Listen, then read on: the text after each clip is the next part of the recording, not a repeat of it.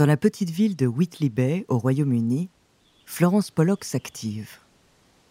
Pour cette mère de famille catholique, prendre soin de ses six enfants est un devoir sacré.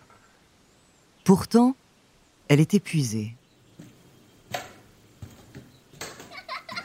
Lorsqu'elle arrive à l'étage, elle entend ses jumelles s'amuser dans l'autre pièce. Elle esquisse un sourire. Ces petites sont un don du ciel. Un an après le terrible accident de la route qui a coûté la vie à ses deux filles aînées, leur naissance a permis à Florence de sortir de la dépression dans laquelle elle était plongée. Elle s'approche de la porte entrebâillée pour les observer un instant. La lumière du matin filtre à travers la fenêtre et entoure les petites filles d'un halo angélique. Leur partie de jeu semble innocente, et Florence ne s'aperçoit pas tout de suite que quelque chose d'étrange se trame.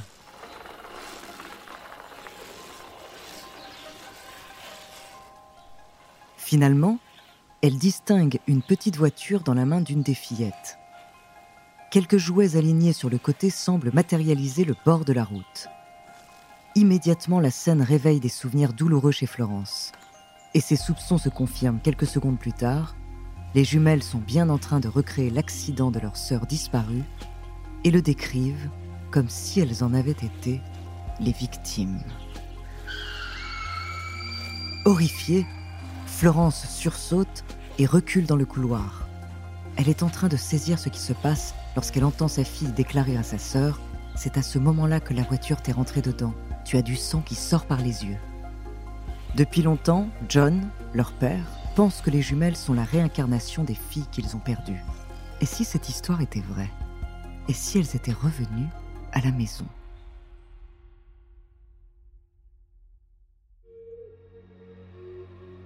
Bonjour, je suis Andrea, bienvenue dans Les Fabuleux Destins. Aujourd'hui, je vais vous parler de deux fillettes dont l'histoire a fait couler beaucoup d'encre. En effet, elles sont considérées comme l'un des cas de réincarnation les plus convaincants. De nombreux spécialistes se sont intéressés à elles sans parvenir à expliquer leur lien déconcertant avec leur sœur disparue. Leur nom, Gillian et Jennifer Pollock. Entre tragédie familiale et coïncidence troublante, découvrez leur incroyable histoire.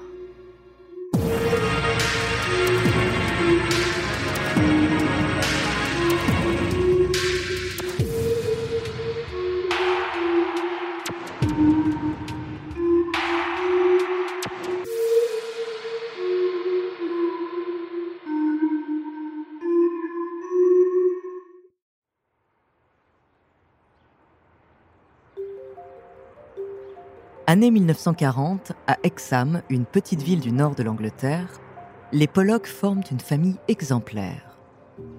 Dans le contexte difficile de l'après-guerre, Florence et son mari John travaillent d'arrache-pied pour faire prospérer leur petite entreprise de livraison de lait.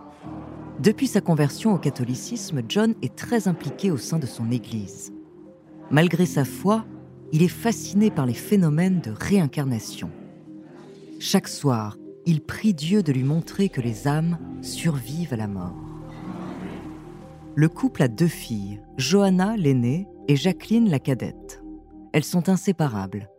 Pourtant leur caractère ne pourrait être plus différent. L'une est une artiste en herbe et l'autre est une véritable petite aventurière. Malheureusement, un drame est sur le point de les priver de leur avenir. 7 mai 1957. Dans les rues d'Exham, une jeune femme roule à toute vitesse au volant de sa voiture. Folle de chagrin après un drame familial, elle veut mettre fin à ses jours et prendre sa vengeance sur la vie. Dans sa folie destructrice, elle a décidé de s'attaquer au symbole du bonheur qu'elle n'a jamais connu, de jeunes enfants. Elle s'engage dans la rue des Pollock au moment où Jacqueline et Johanna se rendent à l'église avec l'un de leurs amis. Quand la conductrice les aperçoit, elle n'hésite pas une seule seconde et braque le volant vers le trottoir. Les enfants n'ont aucune chance de lui échapper.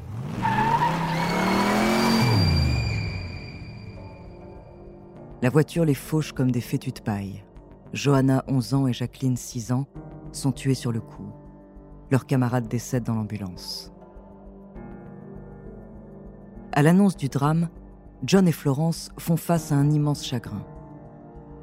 Florence arrête rapidement de travailler pour passer plus de temps avec sa famille. John, quant à lui, se réfugie plus que jamais dans la religion, espérant qu'un miracle divin lui rende ses filles. Un an plus tard, le couple apprend qu'il attend un heureux événement. John y voit la réponse à ses prières, mais Florence reste sceptique. Pourtant, malgré les prévisions médicales et l'absence d'antécédents dans leur famille, elle donne naissance à des jumelles, Gillian et Jennifer. Il remarque immédiatement que Jennifer possède une tache de naissance identique à celle de Jacqueline et une seconde sur le front, là où son aîné portait une cicatrice. À nouveau, leur père John l'interprète comme un signe. Mais il est vite rabroué par son épouse. Finalement, la famille quitte Exam pour une ville voisine lorsque leurs filles ont quelques mois. C'est à partir de ce moment-là que des événements mystérieux se succèdent. Avant de continuer cet épisode, nous voulions vous remercier pour votre écoute. Si vous voulez continuer de nous soutenir, abonnez-vous à la chaîne Bababam Plus sur Apple Podcast. Cela vous permettra une écoute sans interruption ou bien écoutez ce message de notre partenaire, sans qui ce podcast ne pourrait exister. Ne partez pas, on se retrouve tout de suite après.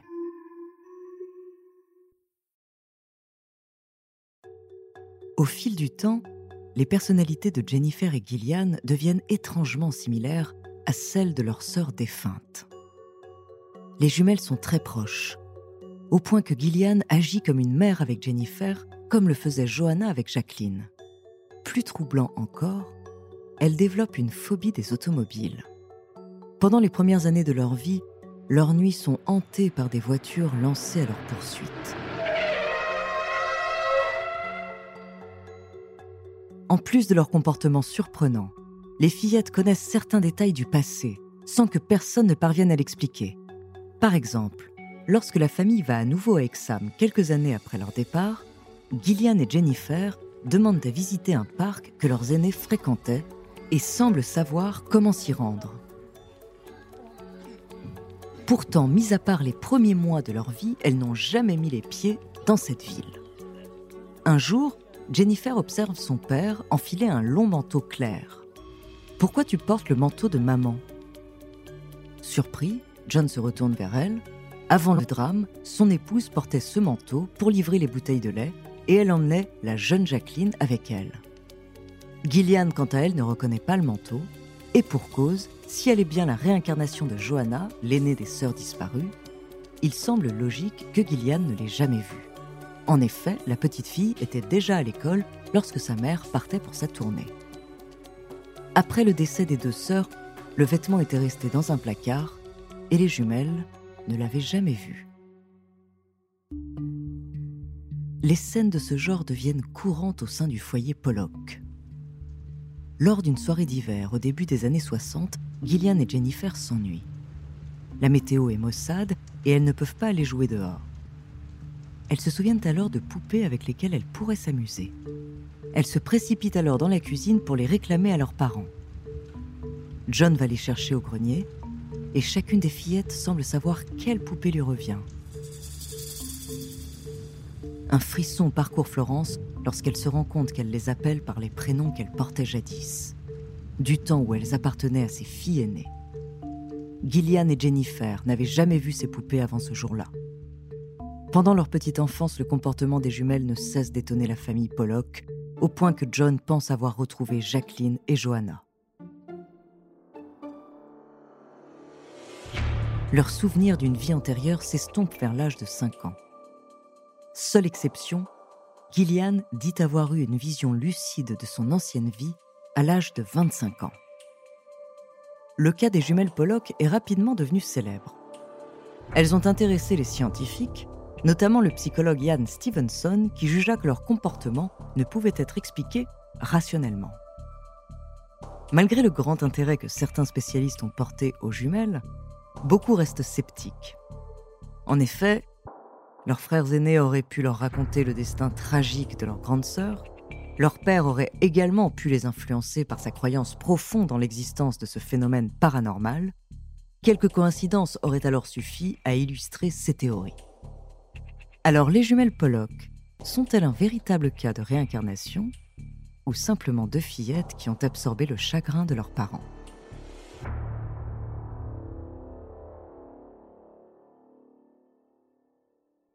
Merci d'avoir écouté cet épisode des Fabuleux Destins, écrit par Lucie Kerverne, réalisé par Antoine Berry-Roger et, dans le prochain épisode, je vous parlerai d'une femme noire américaine qui s'est jouée des lois ségrégationnistes de son époque et a dirigé la Morgan Library de New York pendant la première moitié du XXe siècle. En attendant, si cet épisode vous a plu, n'hésitez pas à laisser des commentaires et des étoiles sur vos applis de podcast préférés.